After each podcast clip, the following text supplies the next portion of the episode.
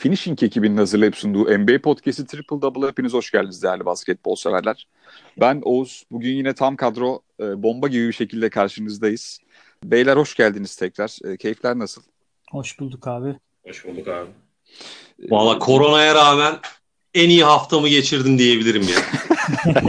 ya program öncesinde de bunu çok konuştuk. Ee, ya hepinizin de tahmin edebileceği üzere bu e, haftanın başına geçtiğimiz hafta pazartesi günü e, müthiş bir belgesel e, daha erken yayına girdi. Aslında yayınlanması Haziran ayını bekleniyordu, bulmasını bekleniyordu. Fakat e, çok daha erken girdi yayına ve bizi çok mutlu etti bu karantina günlerinde. Hepimizin belki de hayat sevincini geri getirdi diyebiliriz burada. Michael Jordan ve Chicago Bulls eksenli Last Dance belgeseli. İlk iki bölümüyle yayınlandı. Netflix üzerinden ikimiz iki bölüm yayınlandı. Daha sonra e, her hafta ikişer bölüm şeklinde sürecek bir takvim yapıldı buna mukabil. E, bunu seyrettik ve e, hepimiz inanılmaz böyle yükseldik bu duruma karşı. O seneyi baştan tekrar bütün enlerine boyuna bütün şekilde yaşamak biraz daha mutlu etti hepimizi. Ben Oral abi eminim şu an aramızdaki en en büyük belki Türkiye üzerindeki en büyük Michael Jordan hayranlarından biri olarak ona vermek istiyorum sözü abi. Hoş geldin. Seni dinliyoruz. Valla şimdi pazartesi sabah kalktık acayip böyle hemen kahvaltı edildi. Çocuk okula işte online okuluna başladı falan. Abi gözümde dünyada hiçbir şey yok. Acayip bir heyecan ama The Last Dance ile ilgili bence en güzel olay herkesin en e, çılgın beklentilerinin bile ötesinde bir iş çıkması. Yani bunu şimdiden herkes hissediyordur. Zaten program boyunca hani konuşacağız da şöyle bir şey var yani Michael Jordan'ı zaten biz sayılarıyla, şusuyla, busuyla, efsanesiyle biliyorduk hiçbir zaman kaybetmeyen en büyük oyuncu vesaire ama yani Chicago Bulls'u ve gelmiş geçmiş en iyi takımı, gelmiş geçmiş en iyi oyuncuyu bu kadar içeriden, bu kadar doğrudan e, şekilde psikolojik çözümlemeleriyle görmek, e, farklı boyutlarıyla görmek acayip bir zevk. Hep beraber dönelim diye yani çok kısa bir şekilde başlıyorum. Daha bayağı derine inilecek çok güzel bir iş ve hakikaten ESPN bence spor belgeselleri tarihinde bir milat, bir mihenk taşı yarattı. Bence Last Dance sadece Chicago Bulls'u anlatmasıyla değil, yapmış olduğu içerik çalışmasıyla, kalitesiyle de uzun yıllar dediğim gibi bir milat sayılacak, bir mihenk taşı sayılacak çok büyük bir iş yaptı. Hani şeyi hatırlıyorum röportajlardan ben bu arada ilk iki bölümü baştan dört kez izledim. Birisini Murat Muratanoğlu'ndan dolayı e, bir kere Türkçe izledim. Ya o çünkü başkadır yani bizim gönlümüzde. Yanlış hatırlamıyorsam 4 Hall of Famer oyuncu var röportajda ama ekstrada iki Amerika Birleşik Devletleri başkanı var ya. Acayip bir şey olabilir mi abi? Yani hani işte geçen hafta mesela Hall of Fame sınıfı için konuşuyorduk ya toplam şu kadar şampiyonluk, şu kadar All Star falan diye. Şey power forward'ler konusunda. Abi iki Amerika başkanı ne ya? Yani çok yani.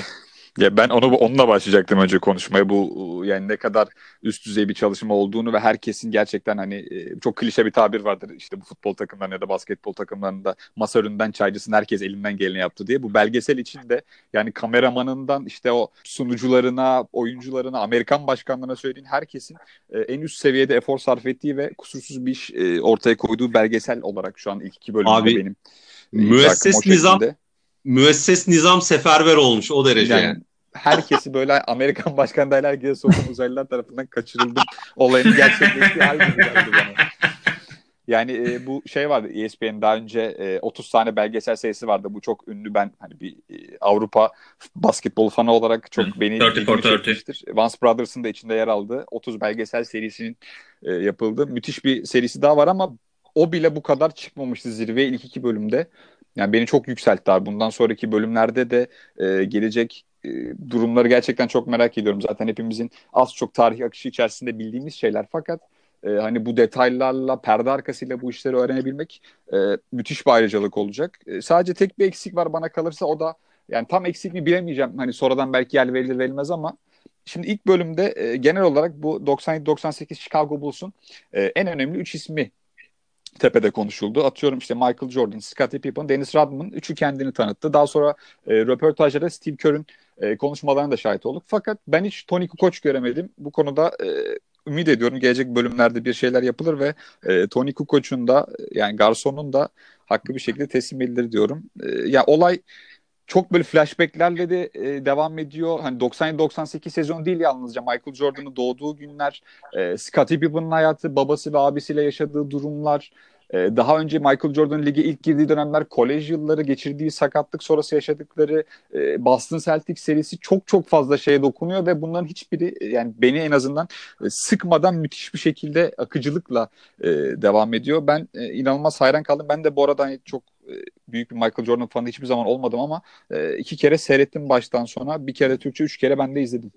Abi ben şöyle diyeyim hani ESPN hani belgesel spor belgeseli konusunda hakikaten 34-30'dan bahsettin. Bu arada o yani Türkiye üzerinde hani izlemesi en zor şey olabilir ya. Hani illegal sitelerdeki şey bahisleri atıyorum köpek dövüşü bahsi oynaman falan daha kolay ondan. Yani. Hiçbir sitede yok. Türkiye üzerinden yani 10 sitenin 9'u engelli. Hani King's Ransom'ı falan ya da işte Two Escobars belgeselini izlemek için 40 takla atman gerekiyor. Hani bunun bir de işte Netflix'e gelmiş olması inanılmaz bir rahatlık. Dünya üzerindeki bir sürü insana e, çok kolay ulaşacaktır. Onun da bayağı etkisi olduğunu düşünüyorum. Popülaritesini yani Jordan'ın biraz daha arttıracaktır.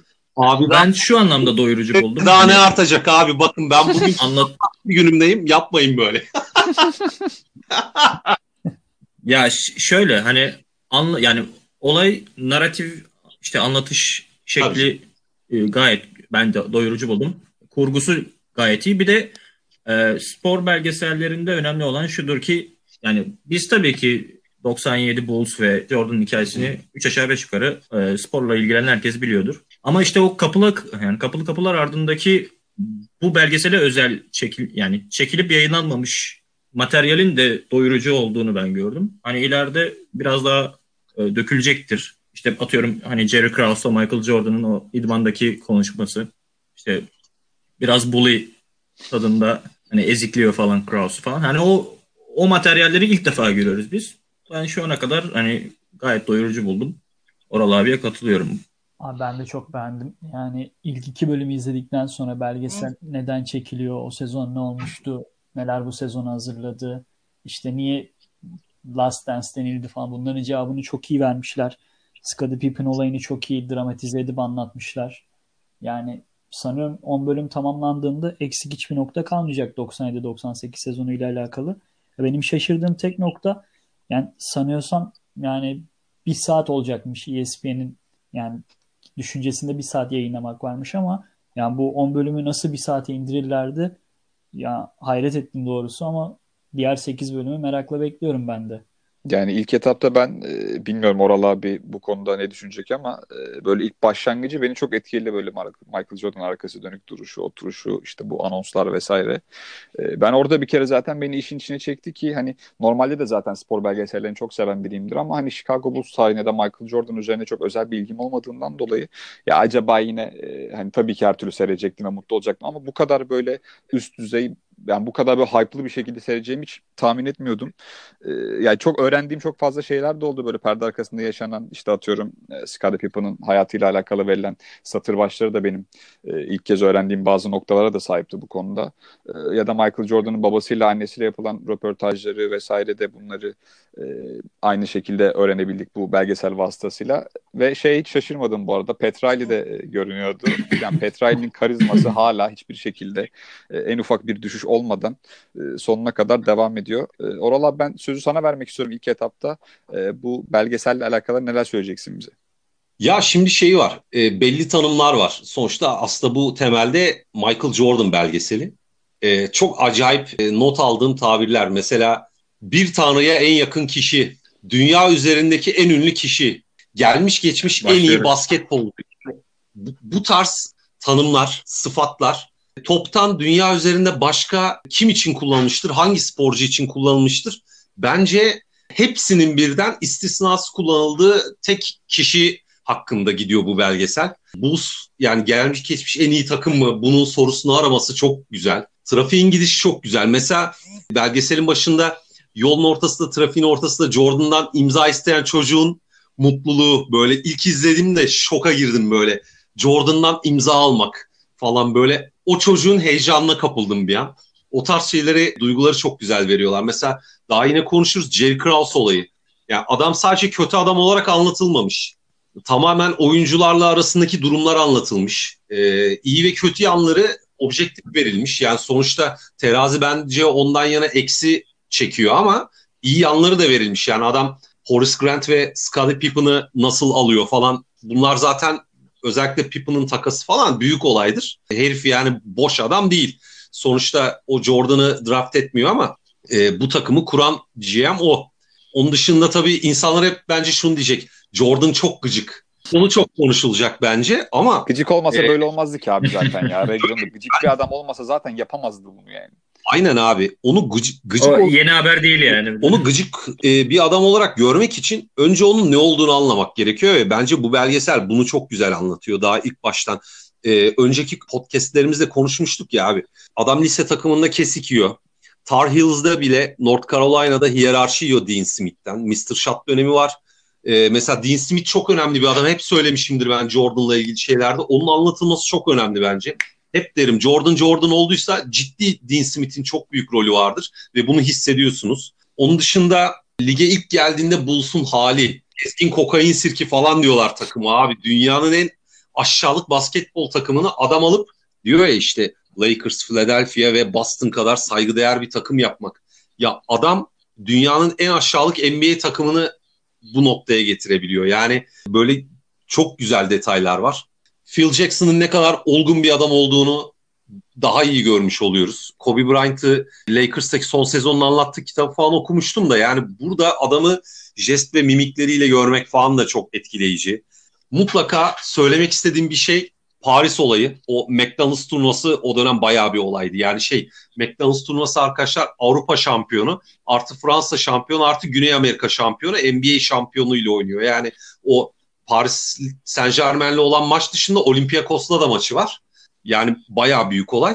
Şey var abi. Beni belgeselde yıkan bir detay şey oldu. E şimdi dikkat ettiğinizi bilmiyorum. Chicago uçağı ilk Chicago'dan uçak indiğinde orada bir ekran var.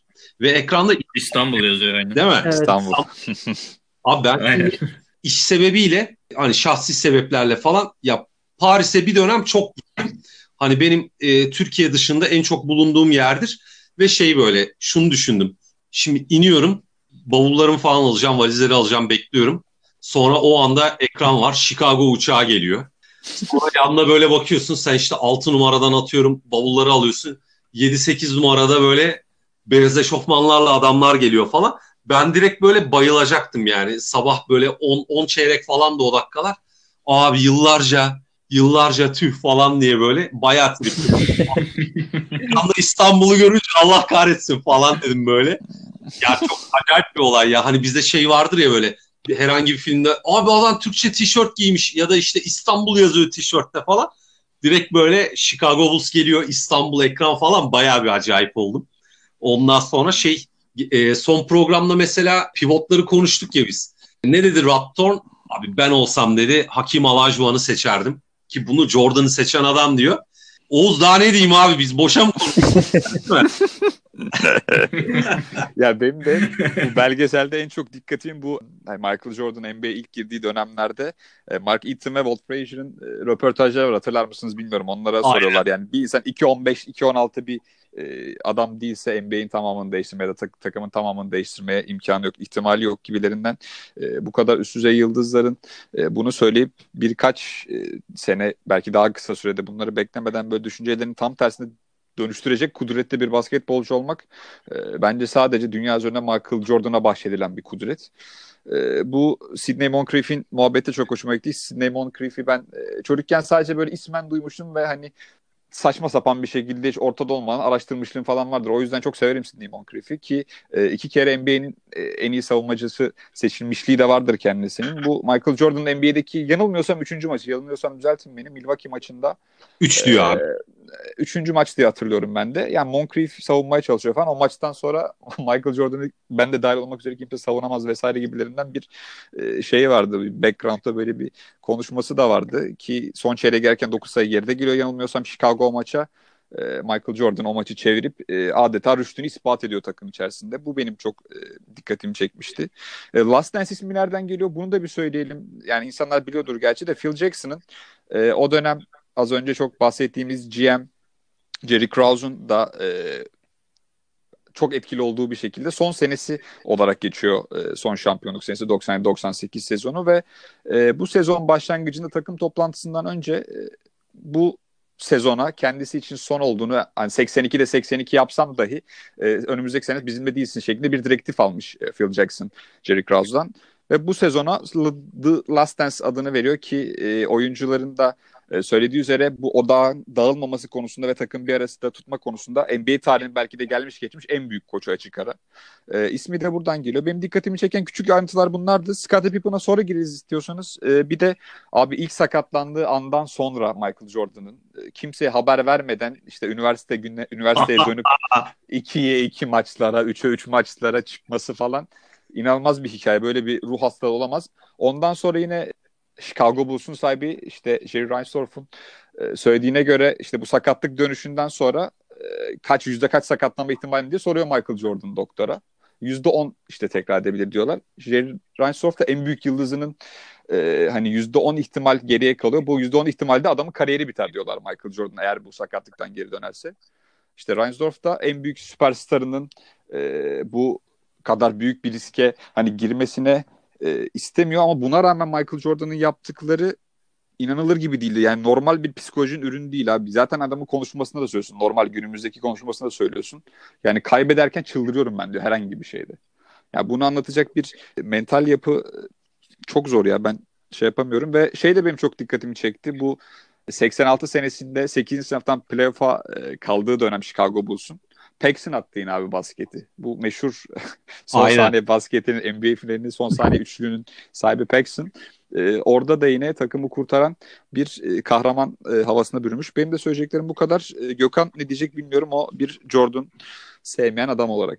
Ayda ne alakası var kardeşim? Niye benim milletin önüne atıyorsun? Ben öyle bir şey demedim. Kan çıkacak ben, bugün burada.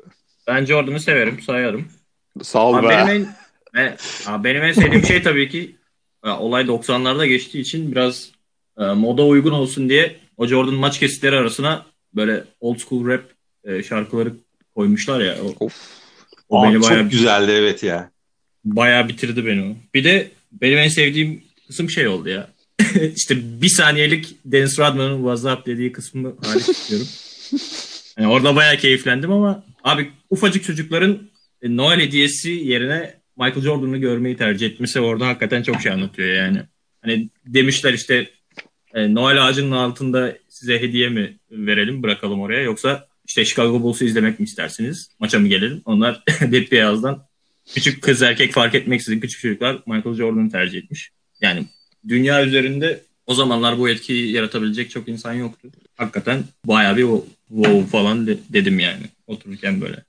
Zaten bir 10. saniyede falan şey yapıyorsun yani. Hani dışarı çıkıp basket oynamak istiyorsun ama şu an Abi. oynayamadığımız için bir de o inanılmaz böyle bir buruldum yani. Abi çok özür dilerim şunu demem lazım. basket oynamak deyince abi e, 96 finalleri Seattle oynuyor Chicago. Bir maçtan sonra sabah böyle 7'yi 10 falan geçiyordu. Ben böyle ya deyip böyle elim basket topunu alıp çıkıp abi sabah 7.20'de potaya gidip top atmışlığım oradaki insanlardan Allah belanı versin evine falan vardır abi. Bak bu gerçek olay abi.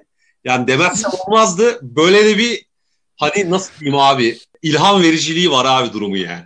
Ya ben şey Aynen aldım abi. bu arada aynı muhabbet e, oldu. İşte evde olan basketbol topunu aldım böyle işte karşıma koydum. E, telefon telefondan seyrediyordum. Böyle havaya şut attım abi. Bütün bir saat boyunca şut atarak seyrettim. Yani bu küçük bir e, ilkokul çocuğunun ilk basketbola başladığı günlerdeki halime geri dönmüş gibiydim. Yani bir, beni inanılmaz aldı içine. E, bu arada benim şey de çok dikkatimi çekmişti. Hani bu evet Chicago'nun o dönemler Chicago Bulls daha doğrusu bu franchise'ın işte kokain partileri, uyuşturucular, otlar, alkoller, kadınların havada uçtuğu dönemde hani ben onları sevmezdim. Kart oyunları oynamayı ve e, işte arkadaşlarımla oturup konuşmayı daha çok tercih ederdim. Ben Michael Jordan'ı gördükten sonra günümüze döndüğü anda kameralar yanında böyle bir viski vardı Michael Jordan oturup konuşurken. Ben viski zannediyordum. Meğerse viski değilmiş abi. E, tekila'ymış ve o tekila'nın mali değeri de e, zannediyorum şişesi 1800 dolarmış. Bu da e, gereksiz bilgiler kuşağında bugün e, arkadaşlarımıza bir armağan olarak benden gelsin diyorum. Abi dediğim gibi abi, ölme kamu içsin yani gerek yok yani yakışır. yani Ma- Hele o Michael, Michael... Pro'yla falan var ya. Uf.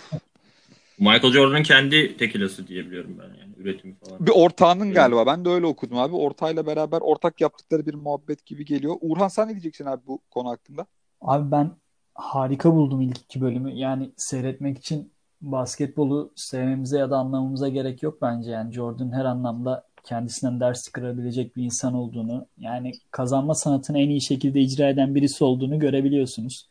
En güzel yanı kazanmaya saplantılı olan bir adamın hayatını e, tüm yönleriyle nasıl etkilediğini, o kazanmasının onun hayatının hangi alanlarına nasıl girdiğini görüyoruz. O yüzden sadece basketbol severlerin değil, her insanın bence çok severek ve bence ilham alarak izleyeceği bir yapıt olmuş. En azından ilk iki bölüm çok sağlamdı bu açıdan. Yani çok fazla detay barındırıyordu bölümler. Bence çok iyi işlenmiş detaylar. NBA'in dünyanın en fantastik yani en ikonik spor organizasyonu olduğunu da görebiliyoruz. Bunu çok iyi yansıtmışlar ilk iki bölümde. Yani yerine ne Premier Lig, ne Euro Lig, ne Wimbledon işte başka büyük organizasyonlar, Formula 1. Ya bu organizasyonlar koyulamaz çünkü mükemmel pazarlıyorlar. Yazıklar olsun. Oğuz triggerlandı. Euroleague'i söylemeyecektim. Tamamdı ama Euroleague Haklı. Yani NFL falan şey yaparlar. Amerikalılar biraz Bunu daha... sonra konuşalım. Ee, Stonbergas paylaşımıma attığın yorumu unutmadım Gökhan kardeşim. Kardeşim Senin bile dikkatini çekti be. ben her şeyi bilirim ama çaktırmam bazen yani. Abi bence her spor dalında ve organizasyonunda mükemmel takımlar oldu işte. Efsanevi oyuncuları izledik, efsanevi sahnelere tanık olduk ama ya hiçbiri bende NBA'deki etkiyi bırakmadı. Ya bu da şundan kaynaklanıyor bence. Olayın hikaye kısmını izleyiciye e, ulaştırmada dünyadaki diğer organizasyonlardan baya baya öndeler gibi geliyor bana. Bu belgeselde Jordan dışında bunlara da değinilmesi ayrıca güzel olmuş. Zaten NBA organizasyonunu organizasyonunu belirli bir seviyeden işte başka bir boyuta taşıyan oyuncu Jordan olduğu çok net görülüyor. Yani bölümlerde de göreceğiz. Zaten Michael Jordan'ı sahada izleyip etkilenmemek elde değil. Yani ikonik sporcu belki de NBA'in gelmiş geçmiş. Yani NBA bugünlere geldiyse en büyük paya sahip insanların başında geliyor. Hatta çoğu insan için en önde diyebilirim. Ben de izlerken sizin kadar gaza geldim. Çünkü yani şimdi bir iki, ilk iki bölüm su gibi akıp gitti diyebilirim yani. Birazdan zaten bölümlerin detaylarına gireriz birinci bölüm, ikinci bölüm olarak. Şimdilik böyle bir giriş yapayım ben. Ya ben bir de şey demek istiyorum. Şimdi NBA'in geldiği nokta falan deyince e, Uğran güzel bir yere geldi mevzu. Mesela 84'te Jordan NBA'ye girdiğinde 84'te NBA e, komisyoneri hani NBA'in başındaki kişi de değişiyor. David Stern geliyor. Hani McDonald's turnuvasında Aynen. David Stern Jordan muhabbetine geleceğim şimdi. Size şey demek istiyorum ve dinleyicilere de. Ee, normalde David Stern'ı bir oyuncuyla ne zaman görürsünüz? Draft edildiğinde işte şapkayı takarken. MVP verirken. el, el sıkışırken. Ya onun dışında bir oyuncunun David Stern'le bir daha muhatap olduğunu falan e, herhangi bir gördüğümüz an vesaire ne internet çağında ne öncesinde bir, olmuş mudur olmamış mıdır bunu bile bilmeyiz.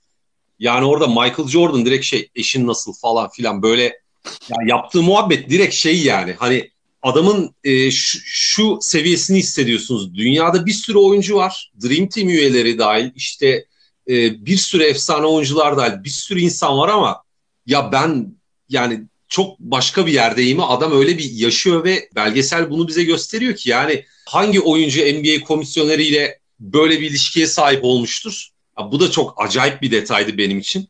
Ya düşünün yani David Stern abi yani konseyin başı adam yani adam ve şey yani Michael Jordan adamla işte eşin nasıl falan diyecek kadar böyle aile muhabbetine girmiş. Yani Ölümüne kankayız resmen ya. Ben şey yapamadım. Ben de o, bu arada onu söyledim. E, onu söyleyecektim abi. Çok iyi söyledi araya girdi. Çok talihsiz Müthiş bir bıyığı var ama ya orada. Jordan'ın mı? Stern'ın mı? Stern, Stern'ın ya. Stern'ın ya. ya bir de şey mesela şimdi eski NBA e, David Stern falan demişken çok efsane bir cümle var orada. Ahmet Raşat var. E, şöyle diyeyim. Ha. Doris Burke yokken o vardı. Derin NBA. Ondan sonra e, Jordan hakkında dediği bence ilk iki bölümün ve sonraki sekiz bölümün bile mihenk taşı olabilir abi.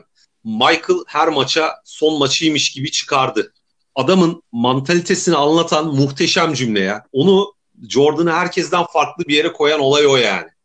Bence e, ilk iki bölümün en etkileyici cümlesiydi ya. Beni acayip etkiledi yani. Yani seyircilerin Evet. arasında e, onu izlemiş izlememiş olan e, insanların olduğunu bilip bundan güç alırdı şeklinde bir e, devam var o cümlenin ki Aynen. Jordan'ın cümle aleme kendisini ispat etmek istediğinin ve bu ispat çabasının hiçbir zaman bitmediğinin en büyük kanıtı bana kalırsa. Ben de şundan çok etkilendim abi söyleyeceğim.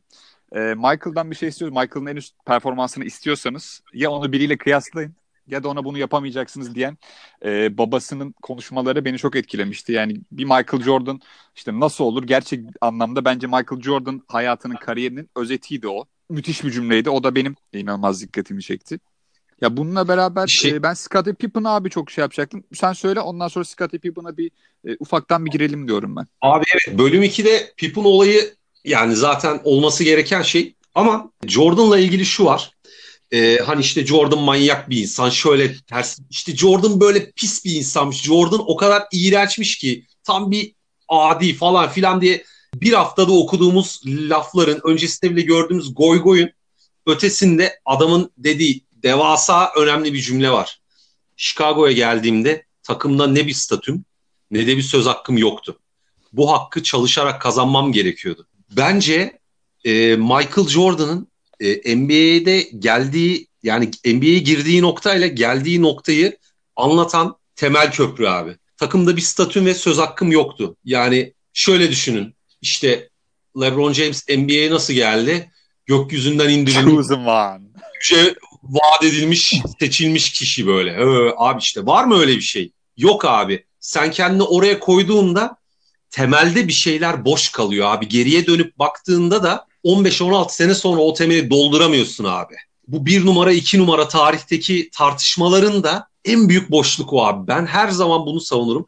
Adam takımda statü ve söz hakkı kazanmak için çatır çatır önce emeğini terini koyuyor ve 13-14 sene sonra takımda e, bench'te sana sarılabilir miyim diyen adamı o yüzden tersliyor. Ya sen o kadar o çabayı gösteriyor musun abi? Yani Ben- elinden gelenin en iyisini yapmış. Yapmadıysam Sal- salvo yapacağım sonra. bu adam ve ya abi bak o seviyede onunla aşık atabilmen için bu Kobe Bryant'ta da vardı. Onun başardıklarını başarman ya da onun kadar çok çalışabilmen gerekiyor abi. Bu bugün günümüz NBA'indeki en büyük eksik. Oyuncuları ben acayip yumuşak görüyorum ve arada diyoruz ya biz katil mantalite diye ben hep diyorum. Mesela Antetokounmpo'da bunu hep görüyoruz. İşte Kobe de vardı. Onun Mamba mentality dediği. Abi işte bu old school bakış açısı günümüzde olmayan ve Jordan'ın bence belgeselde bir oyuncunun bir yerden nereye gelebileceğini gösteren en önemli cümleydi. Birinci e, bölümden beni çok etkileyen bir şey de buydu abi. Siz devam edelim. yine. Yani bu söylediklerine kesinlikle katılıyorum Oral abi. Ee, şimdi bir de belgeselin ikinci bölüme geçtiğimiz zaman az önce bahsettiğim Scottie Pippen'la başlıyor. Yani e, Scottie Pippen belki de NBA'in gördüğü en en en kusursuz ikinci adam. Bunu e, konuştuğumuzda en iyi 3 numaraları konuştuğumuz podcastimizde de belirtmiştik. E, Scottie Pippen'ın ne kadar ciddi anlamda Michael Jordan'a yardımcı olduğunu ve Michael Jordan'ın kariyerinde çok önemli bir e, role sahip olduğundan da e, bahsetmiştik. Ki bununla beraber çok e, hani ikinci bölümün en son kısımlarında Jerry Krause yaşadıkları işte e, gerginlikler, takım otobüsünde çizgiyi aştığı durumlar takım arkadaşları tarafından eleştirilmiş. Bunları e, kabul ediyorum ama e, Scottie Pippen'ın ne kadar böyle çocukluktan beri e, aslında trajik bir hikayesi olduğunu yani babasının ve e, abisinin işte beden eğitimi sırasında güreş, müsa- güreş yaparken felç geçirip işte ömrünün sonuna kadar babasının konuşamadığını ve tekerlekli sandalyeye mahkum kaldığını izledik. Burada e, öğrendik. Ve hani bununla beraber yaptığı bir kontrat var. Bu kontratta ben sözü Gökhan'a vermek istiyorum. Yani inanılması zor derecede bir kontrat. 7 yıllık 18 milyon dolar.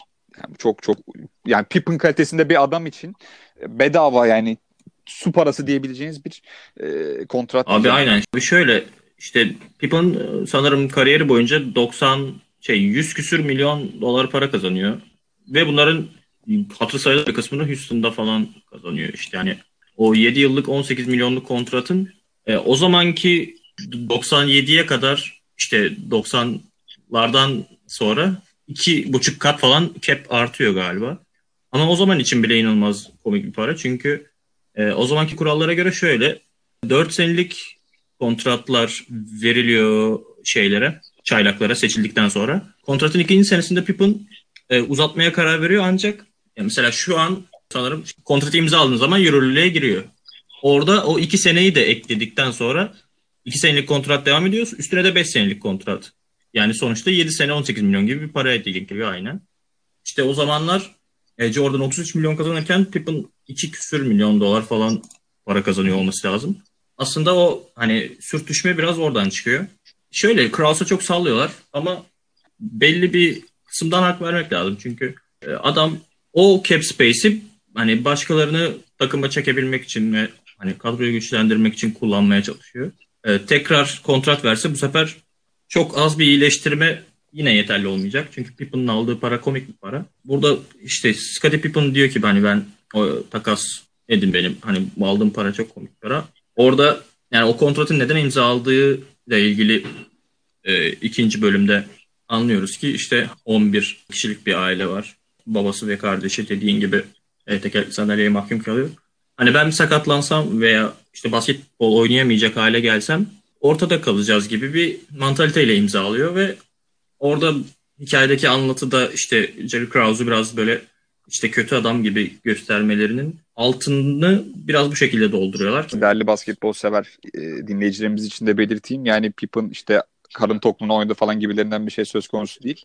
Chicago Bulls'tan ayrıldıktan sonraki 5 sene içerisinde toplam 77 milyon dolar kazandı. Yani herkes müsteri olsun o konuda hiçbir sorun yok. Adamın 7 ceddine kadar yetecek belki de yani daha fazlasına yetecek kadar bir şey var yani.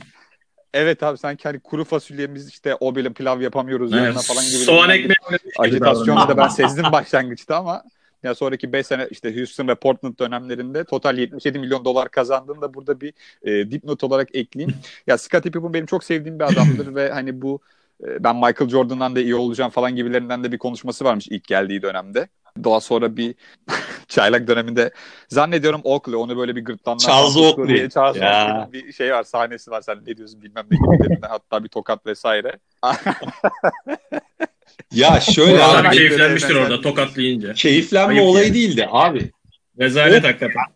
Hiç ya. Mag Ma Magna Carta nerede? Şey var ama abi şimdi altyapı takımlarına falan da e, hani ben de ilk girdiğimde hani be, beni kimse tokatlamadı. Şimdi bunu dedikten sonra ne kadar inanacaksınız ama ya şey olayı gerçekten var ama ya. Acemilik dönemi, askerdeki acemilik de her şeyde e, bu tarz işlerde normal abi normal.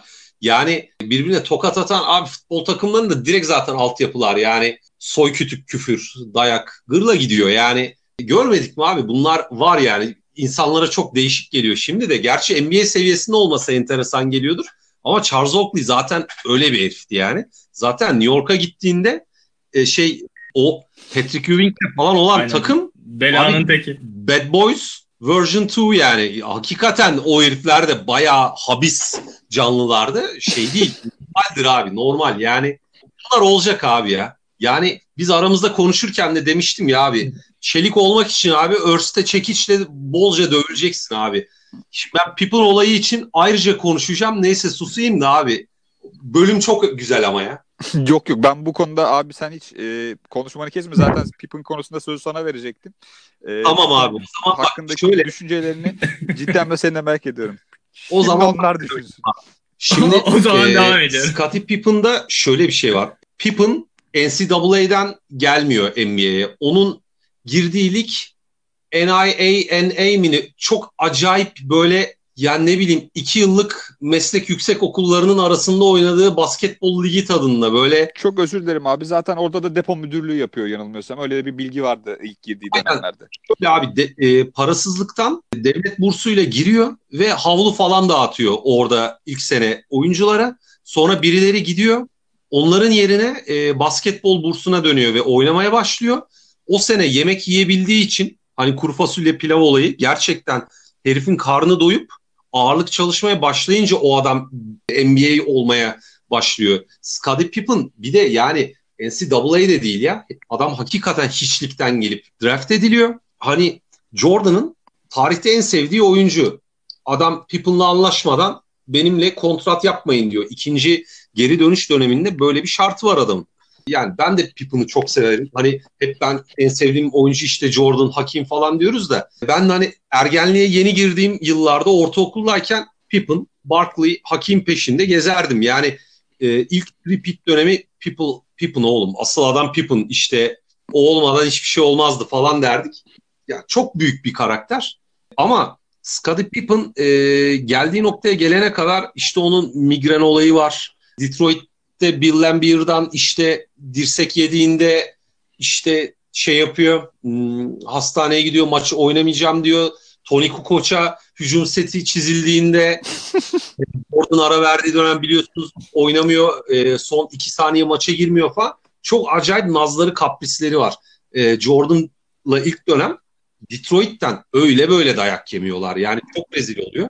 Pippen bildiğimiz Pippen olana kadar Jordan'dan çok fazla tokat gerçek anlamda yiyip yemediğini bilmiyoruz ama yani çok aşağılaması, onun üstüne gitmesi, sürekli onun üzerine oynaması gibi şeyler hep bilinen olaylar. Evet Pippen Pippen ama onu Pippen yapan da gerçekten Jordan'ın onu çok zorlaması ve hakikaten şimdi bir haftadır e, internet mimlerinde şeyi var. Jordan'ın elinde altı yüzük, yüzükleri çıkarmışlar Photoshop'la Pippen'ın suratı falan var. Tabii ki de Pippen olmasa bu hanedan gerçekleşemezdi. E, ama şu da bir gerçek ki Jordan olmasa Pippen bugün olduğu Pippen hiç olamazdı. Belki All-Star bile olamazdı herhangi bir takımda. Ben şahsi olarak hep şunu düşünmüşümdür. Hani duo denir ya böyle e, ikililere. Benim için tarihin en iyi ikilisi Malone Stockton ikilisidir. Sadece ikili olarak ama gelmiş geçmiş en başarılı ikili, en başarılı duo e, Pippen Jordan ikilisi ve ikisi de işte aynı anda 600'lük alıyorlar. E, işte büyük başarılar kazanıyorlar ama beraber sürekli olarak en iyi savunma takımlarına falan da giriyorlar. Adamlar kazanmanın tadını aldıklarında beraber fedakarlık yaptıklarında çok ayrı bir seviyeye çıkıyorlar abi. Ben bundan çok zevk alıyorum. Bir de Bill Clinton'ın adamı izlemeye gitmesi ya. Hamburg arka bir çocuğu. Böyle NCAA ligi bile değil abi. Saçma sapan bir ligde valiyken gidip izlemesi. Yani adam olacak çocuk o dönemde bile belli oluyormuş ama Jerry Krause'un da az adi olmadığını görüyoruz. Jerry Reinsdorf da az. Orada şey var. Buna demiş ya ben olsam bu kontratı almam. Abi kim inanır ya? Yani kim ya. inanır yani? Az adi değil yani. Ben onu... Bırakın bu tıraşları be. Var ya. Yani, Elimden gelse 10 sene yapacaktı onu be. Aynen aynen yani. Demeyin basketbol severleri diye içimden mi geçti benim de yani. Ben ya Pippen'la alakalı e, birkaç da böyle bir e, araştırma yaparken şu şeyde rastladım. Yani Pippen'la alakalı müthiş bir söz var. Bir maçı sadece 4 sayı atarak domine edebilecek tek basketbolcu diye. Yani inanılması güç bir e, savunma konsantrasyonu. E, yani bir süperstarın yapmadığı ne, ne kadar pis işi varsa reboundundan işte ikili mücadelesinden, itiş kakıştan, asistten, savunmadan ne varsa hepsini yapacak e, yetenekte ve hani top kullanmasa bile bunu çok fazla sorun etmeyecek kalibrede bir mental yapıda e, inanılmaz bir ikinci adamdan bahsediyoruz. Bir seri katilin e, en önemli yardımcısı gibi. Yani Jordan ve Pippen yani hiç ayrılmadılar çok şükür ki yani hiç de ayrılmamalılar zaten. Batman ve e, Robin gibi o hikayede bahsedildiği üzere. Aynen, e, birbirlerine aynen. çok yakışıyorlar ve e, ciddi anlamda bize de böyle bir e, senaryo, böyle bir spor senaryosu seyrettikleri için e, çok şanslıyız. E, şimdi sözü Urhan'a vereceğim. Urhan Skade Pippen ve genel olarak e, belgeselimizin ikinci bölümüyle alakalı neler söylemek istersin abi bize? Abi ben ikinci bölümü ilk bölüme göre daha beğendim. Ama bence fazla dramatize edilerek sunulmuş. Yani e, bunda amaç biraz yani nasıl denir seyirciyi de etki altına almak adına yapıldığını düşünüyorum. Yani siz de dediniz yani bir soğan, kuru soğan şeyini oynamadı adam ama yani sonuçta ortada bir haksızlık yok. Ya bari hak yenilerek ya da Pippen kandırılarak bu kontrat imzalatılmamış ona. Yani gerçi Jerry Reinsdorf kendim de söyledim ama diyorum ne kadar inanmak doğru. Orası bilinmez. Ama Pippen'ın aklında bir şey var herhalde. Ya bana bir şey olursa aileme nasıl bakarım düşüncesi, o mentaliteyle düşünerek imzaladığını düşünüyorum. Bunu da seyirciye vermek adına e, Pippen'ın çocukluğundan ve trajedik aile olaylarından bayağı kesit gördük. Ama bu kadar detaya girilmesini beklemiyordum. Güzel de ele almışlar o konuları. Ya o dönemki en önemli basketbolculardan biri olmasına rağmen işte en iyi ikinci adam Jordan'ın arkasında en az onun kadar emeği olduğunu düşünüyor. Yani garanti para için hayatının verimli çağını yani tabiri caizse ipotek etmiş. Aslında fakir bir aileden gelmesinin ne kadar etkili olduğunu çok iyi gösterdiler. Güzel açıklamışlar. Ya Pippen çok fakir aileden gelmiş. Uzun dönemde olsa bir akarım olsun diye garantiye alayım kendimi demiş. O kontratı imzalamış. Zaten bölümün tamamı kontrat üstünden ilerliyor. Ya, tahmin edemezdi sonuçta böyle bir kariyeri olacağını. Tarihin en iyi takımının en iyi ikinci oyuncusu olacağını hayal bile edemezdi belki ama ya bu konu işlenirken Jerry Krause tamamen suçluymuş gibi gösterilmiş. Ya onun kötü adam rolüne koyulması bence biraz haksızlık olduğunu düşünüyorum. Ya o da bir genel menajer ve kulübün farklı kısımlarıyla başarıya ulaşmasını da sağlamak istiyor Gökhan'ın da bahsettiği gibi. Yani biraz kötü rolde gösterilmesini şaşırdım ben. O kadar da olduğunu düşünmüyorum. Ee, daha Pippen'la ilgili belki ilerleyen bölümlerde farklı şeyler de görürüz. Ee, benim aklıma gelen başka bir durum daha vardı. Bir final maçında belki siz de hatırlıyorsunuzdur. Sonra Pippen'la ilgili bazı şeylere ben de baktım. 89 yılında Doğu Konferans finalinde işte 6. maçta hakem Pippen'ı çekerek kenara aldığı bir sahne var. evet ya yerde yatarken değil mi?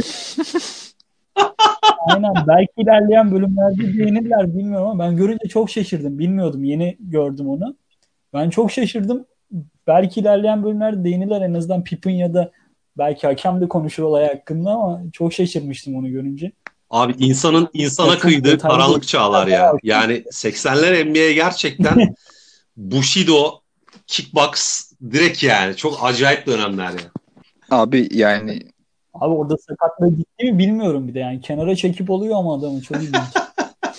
ya şey var bu arada. Abi şimdi Pippen konuşurken aklıma geldi. Sonuçta hepimiz NBA'yi izleyen işte finalleri, eski maçları izleyen kişileriz. Spoiler'a girmeyeceği için diyorum. Sonuçta bu sezonu anlatıyor ve bu olmuş bitmiş bir şey. Şampiyonluğun olduğu son maçta Pippen bayağı sakat ve kenara geliyor. O The Shot muhabbetinin olduğu maçta. Maça başladığında olağanüstü oynuyor. Sonra bir kenara alınıyor ki yani kalıyor böyle Jordan dışında bütün oyuncular eli ayağı boşalıyor. Ya Pippen o kadar büyük bir oyuncu. Zaten şey de var abi. E, bir yerden sonra Jordan özellikle ikinci döneminde şeye çok odaklanıyor. Yani skor liderliğine çok odaklanıyor ve Pippen hakikaten asist, işte top çalma vesaire gibi e, yan istatistik alanlarında falan da orada hani gösteriyor zaten takım işte şu şu şu bu bu bu istatistiklerde lideriydi ama işte en çok kontrat alan 122. oyuncusuydu falan diyor. Hakikaten all around ve 3 numaralarla ilgili e, liste yaptığımız bölümde de konuştuğumuz hani point forward pozisyonunun mihenk taşı adam ya. Çok değişik. E, şey ama Jerry Krause'la ilgili hani e, şöyle bir şey var. Belgeselin başında 6. şampiyonluğu kazanmadan önce adam o takımı dağıtmaya çalışıyor abi. Bence bu çok büyük bir hata ve Jordan o konuda adama ne dese ne kadar dese bence az diyor abi. Ben size ilginç gelecek ama burada Jordan'ın tarafındayım yani. Abi bu durum beni biraz şaşırttı, yani. Ben Derek Rose'un yanına geçmeni beklerdim. Ki burada da hani evet Jordan orada konuşuyor ama yani klasik çok ağır bir konuşma da yapmıyor bu arada yani ama alttan alttan attığı böyle laf sokmaları inanılmaz bir şey yani işte yeniden rebuilding yaparken işte bir sene, iki sene, üç sene, beş sene sonra ne olacağını garantisi yok başarılı olacağımızın garantisi var elimizde hazır bir nüve varken devam edelim gibilerinden müthiş laflar sokuyor. Orada yani Jordan'ın bir başka özelliğini daha öğrenmiş olduk bence bu belgeselde. Sadece böyle ağır abi olarak değil de alttan alttan da basın önünde müthiş bir e, söz harbi geçiyor aralarında. E, yani ikinci bölümde Pippen eksenine başladı ama sonradan işte e, Michael Jordan'ın sakatlığından devam ettiği, sakatlıktan sonraki müthiş bir seri var. Benim de e, taraftarı olduğum bir Boston Celtics serisi e, söz konusu oluyor. Ve sakatlıktan sonra şunu başlayalım. Ben bu sakatlık serisinde sözü Gökhan'a vereceğim sakatlığıyla alakalı. Sakatlıktan dönüşü zaten az önce biraz bahsettik. İşte ben üniversiteye gideyim, işte hani bırakın o dönemde biraz çalışayım gibilerinden başlıyor. İşte önce topsuz idmanlar, sonra toplu idmanlara başlıyor, şut atıyor. 2-2, 3-3 sonrasında en son 5'e 5 e, bir basketbol maçı yaparak geliyor ve kimsenin de haberi yok bu arada yani Jordan'a bunları yaptığında. Sakat yani, ayağı sağlam ayağından daha iyi durumda çıkıyor daha abi. evet ya. Yani Jerry Krause diyor bu söyleyene kadar bizim de haberimiz yoktu diyor bu olaydan. Nasıl bir ruh hastası olduğunun bir başka iz düşümü olarak da görebiliriz bu e, anekdotu. Ya bununla beraber sonrasında Jordan'ın süreleri kısıtlanmaya başlıyor ki bu e, zannediyorum ki Jerry Reinsdorf'un yani Chicago Bulls kulüp sahibinin kararı az önce bahsettiğim gibi süperstarının kar- kariyerinin belki de bitmesini istemediği için e, o dönem Chicago Bulls'un koçluğunu yapan Stan Albeck'e işte her iki devrede 7'şer dakika toplam 14 dakikadan bir saniye bile fazla oynarsa oynadığı an atıl kovuldum gibilerinden bir işte baskıları presleri de oluyor. Çok böyle e, zorlu bir yani çok kötü başlıyorlar sezonu ama zorlu bir playoff mücadelesinden sonra e, en son Indiana maçını kazanmaları gerekiyor ve e, 39-40 saniye kala skor eşitken zannediyorum Jordan'ın süresi doluyor. E, sözün gerisini ben e, Gökhan'a vereceğim burada. İlk önce şöyle söyleyeyim hani eski okuluna falan gitmesi tabii ki burada yönetimin falan haberi olmuyor. Çok profesyonellikten uzak. Tasvip etmediğimiz yerde. Şöyle şeyler yani. Yazıklar olsun böyle sporcuya. Tabii ki yani ya yani orada tekrar sakatlansa bunun vebalini kim ödeyecek kardeşim şimdi yani. Bütün bir franchise söz konusu. Biraz Yani- sorumluluk alın. Sorumluluk sahibi olun mu diyorsun burada biraz? Yani biraz daha tabii ki bu süperstarları dinlemek o kadar kolay değil tabii. Yani bir de koçun orada çok böyle önemli bir figür olmadığından dolayı. Tabii ki o da kendini düşünüyor ki diyor ki yani 14 dakikadan işte bir saniye falan fazla oynarsa kovulursun diyor. Adam da hani diyor şunun şurasında diyor ki son topa kaldı maç işte 14 dak 14 saniye var yani hani 14 saniyede ne olacak ama oyunu almıyor. İşte John Paxson şut sokuyor orada playoff yolunda önemli bir adım atıyorlar. Bana şey gibi şeyi hatırlattı ya bu e, PlayStation'da Fight Night Champion vardır. Oradaki böyle e, maçları kazanmak için belirli challenge'lar sunar sana. İşte mesela sağ elin kırık böyle işte sol direklerle sol kroşelerle maçı kazanmanı zorunlu kılar falan böyle. Hani o Jordan'ın o dönemi biraz onu hatırlattı bana. İşte hani 7'şer 7'şer 7'şer 14 dakika oynayarak işte takımın playoff'a sok falan o tarz böyle işte daha önce konuştuğumuz NBA 2K11'deki o Jordan challenge'lar gibi. O dönem hakikaten şöyle bir durum var ki çok başarısız bir takım Chicago ve geldikten sonra işte başarısızlığa tahammül olmayan bir Jordan görüyoruz. Hani ne yapıp ne edip e, takımı e, playoff'a sokmanın derdinde. Bunun için kariyerini feda edebilecek kadar bir e, dedication'ı olduğunu görüyoruz. Ancak işte tabii ki burada işte takım sahiplerinin dediği gibi tekrar e, sakatlanma ihtimalinin %10 olduğunu öğreniyor ve bu %90 yani Jordan'ın kendi anlatısına göre %90 ihtimalle sakatlanmayacağım ve beni niye oynatmıyorsunuz falan diyor ama e, şimdi kazın ayağı öyle değil tabii. Yani sakatlan tekrar sakatlandıktan sonra kariyeri bitme noktasına gelebilir ve e, işte yatırımın çöp olduğunu Hocam load management'ı mı savunuyorsunuz? Şimdi Ben- açık olun. açık olun. Halkı kandırmayın. yani yani ben Eyvallah. yok yok takılıyorum. Yok. Yok işte yani Kobe işte aşili kopmuş da iki tane serbest atış yapmış. Attı da ne oldu kardeşim? Bana hikayenin Ama abi öyle diyorsun ama işte hikaye o abi. Adam kariyeri bittikten sonra bugün hayatta olsa bile işte abi hikaye o. Bir de öyle bakmak lazım. Ben mühendis adamım kardeşim. Ben bilmem. Ben ben sonuca ben sonuca bakarım. Şöyle yani %10 ihtimalle geri dönme ihtimalini zorluyor Jordan. Burada o hani yüceltiliyor ve tabii ki kazanma azmine kimsenin bir şey demesi mümkün değil. Ama ben hani şeytanın avukatlığını yapıyorum ki işte takımı dağıtma gibi bir şeyle sunuluyor işte GM ama tabii ki takımı kuranlar ve GM ve takım sahibi genelde işte takımı daha ileriye götürecek hamleleri yapmayı planlamak durumundalar.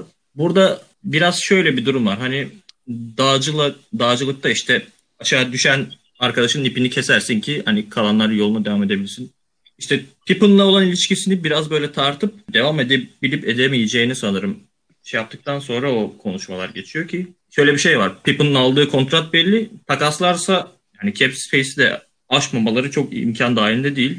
Takım sahibi GM inanılmaz ölücü olduğu için hani o kapı da kapalı aslında. Ama kimle takas Yani etmeye çalışıyor abi? ekleme yapmalı şanslar. Tracy McGrady ile takas etmeye çalışıyor. Yani yani şu an tabii ki yani zaman üstünde kontrolü deney yapabilecek bir şey olmadığı için hani belki Trace McGrady gelse bambaşka bir senaryo da olabilirdi. Tabii ki yani Pippen'ın savunma görevleri T-Mac'in yapmasını kimse öngörmüyor. Bence de çok böyle e, şu ankinden başarılı. Abi, Abi Jordan ben- onu, herhangi bir Jordan savunma- onu var ya her gün falakaya yatırırdı yani. O, o umursamazlık ve Jordan yan yana gelemezdi yani. Yani muhtemelen evet. Ama yani şöyle e, Jordan'ın mesela neden böyle olduğunu oradaki mesela anlatı e, 97 sezonuyla başlıyor ve e, işte işler bu noktaya nasıl geldi hadi önceye dönelim deyip pat Jordan'ın küçüklüğüne dönüyor ya mesela orada da güzel bir, bir kurgu var. Biraz böyle şey hani sözlükte yazılanlara bakmıştım ben biraz şey gibi diyordu. İnanılmaz böyle gaza gelip şeyi olan gerçekliği unutturduğu insanlar olmuş. Mesela diyor ki acaba 3. bölümde Pippen takası olacak mı falan diyor. Halbuki yani yani 20 sene 20 sene önceki Abi ben yani. internette şöyle bir şey görmüştüm İşte- ya. Şu Kuruluş Osman dizisi var. Birisi şey yazmış. Osman Bey devleti kurabilecek mi büyük bir merakla bekliyorum diye. Evet abi. Her şey diyor. Pusudan çıkabilecek mi işte? Diyor ki lan adam diyor işte atıyorum 1300 bilmem kaç yılında öldü. Daha bombası şey vardı ya. Hazreti Yusuf film var diyor ki adam kuyuya düşüyor. Niye spoiler veriyorsun diyor. diyor ki lan Kur'an'da yazıyor zaten. spoiler mı kaldı? Abi Pip'in olayı Yani o- iyiymiş ama takas ya.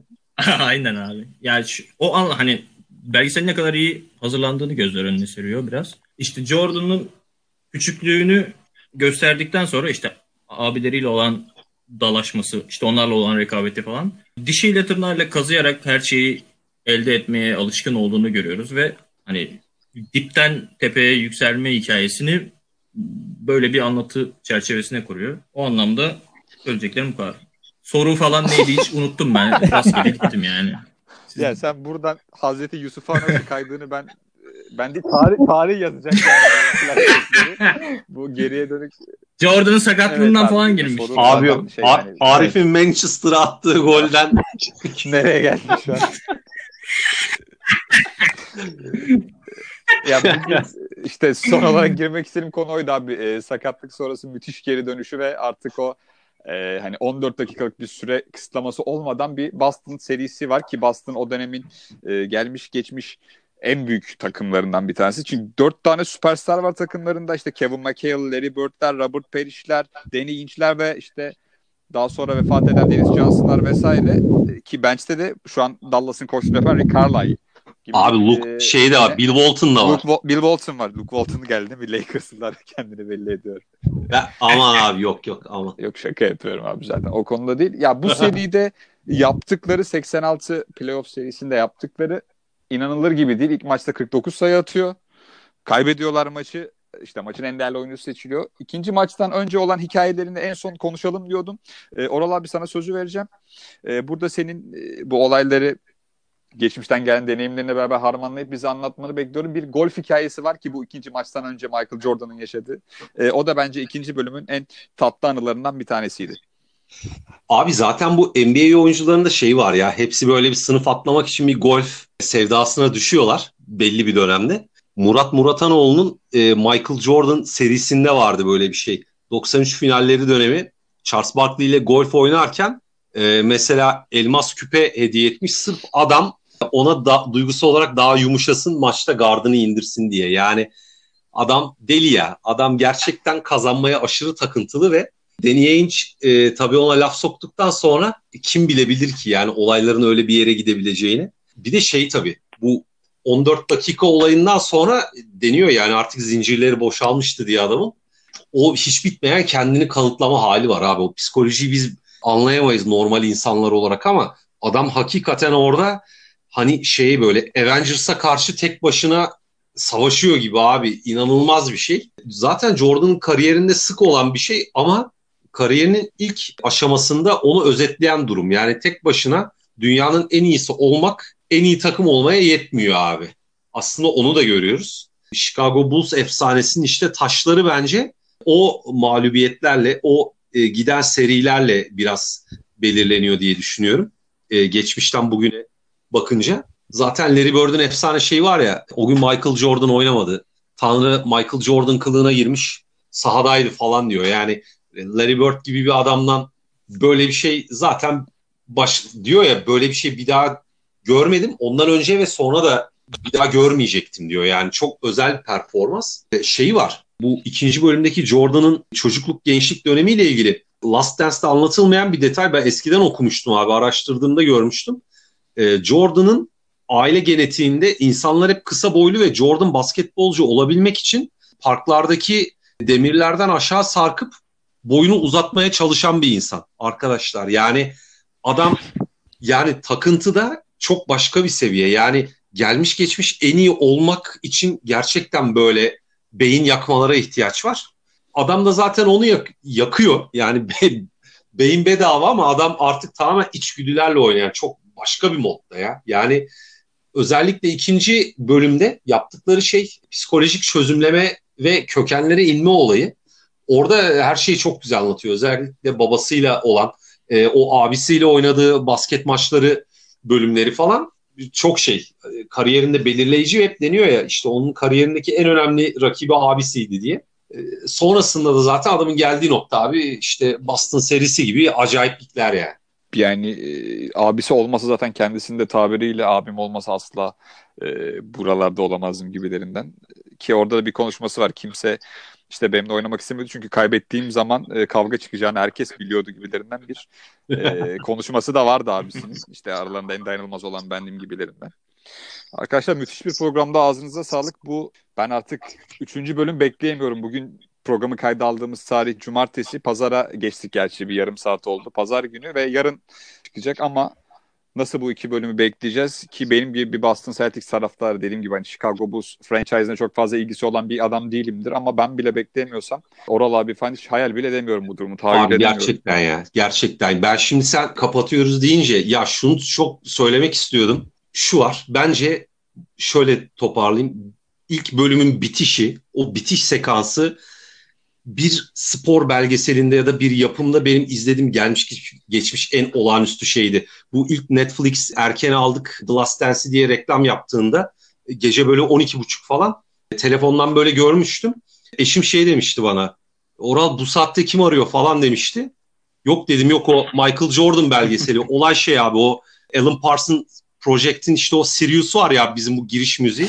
Ya ben bildim bileli benim cep telefonu melodim odur. Yani şey mesela tekrar üçüncü ya da dördüncü izlediklerimden birinde işte kızım geldi.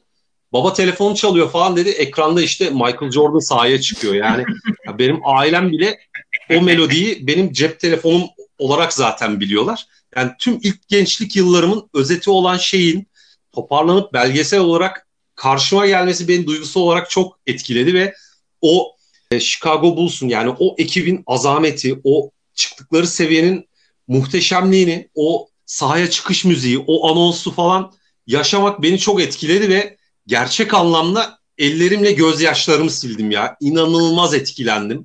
Bir daha da böyle bir şey izleyebilir miyim? Bilmiyorum ya. Ya bilmiyorum. Aşırı güzel başladı abi, ve abi şey biterse bir korona biterse bir tribün yapalım ya. James Jordan var ya bu kadar sevmiyordur oğlunu muhtemelen rahmetli. O Abi, kadar şey yapmamıştır ya. Ben şey düşündüm. Oğuz'un Oğuz'un melodisi kesin Kıraç'ın Fenerbahçe Yok abi ama duvar kağıdım için bunu tahmin edebilirsin bak kesin. Benim her yerde yani işte yani Obra. Çok seviyorum seni Gökhan'cığım teşekkür ederim. Fazla e, sorum yok daha fazla. Benim, Senin kesin Amara posteri Benim var. melodim benim melodim abi şey çılgın korsan. Hadi şey. canım. Aa çok severim abi. Abi. Lapacı. Aynen müthiş. En sevdiğim çizgi filmdir. Yok ya benim hani öyle bir şeyim yok zaten. Random rastgele melodilerle takılmayı sevdiğim için öyle bir melodi aşkım yok ama e, eğer yapsaydım Oo. şey yapabilirdim. Ron Artest'in Champion. Bu NBA 2K onda da çok e, tatlı bir müzikti. Çok severdim. E, Ron Artest'in onu yapabilirdim. The Game'in şeyi gibi. Evet. Bu arada şey Reklamlarda ee, gördünüz mü? Instagram'da görmüştüm. Üçüncü, dördüncü bölümlerde şey olacak. 91 finalleri. Magic Johnson konuşuyor.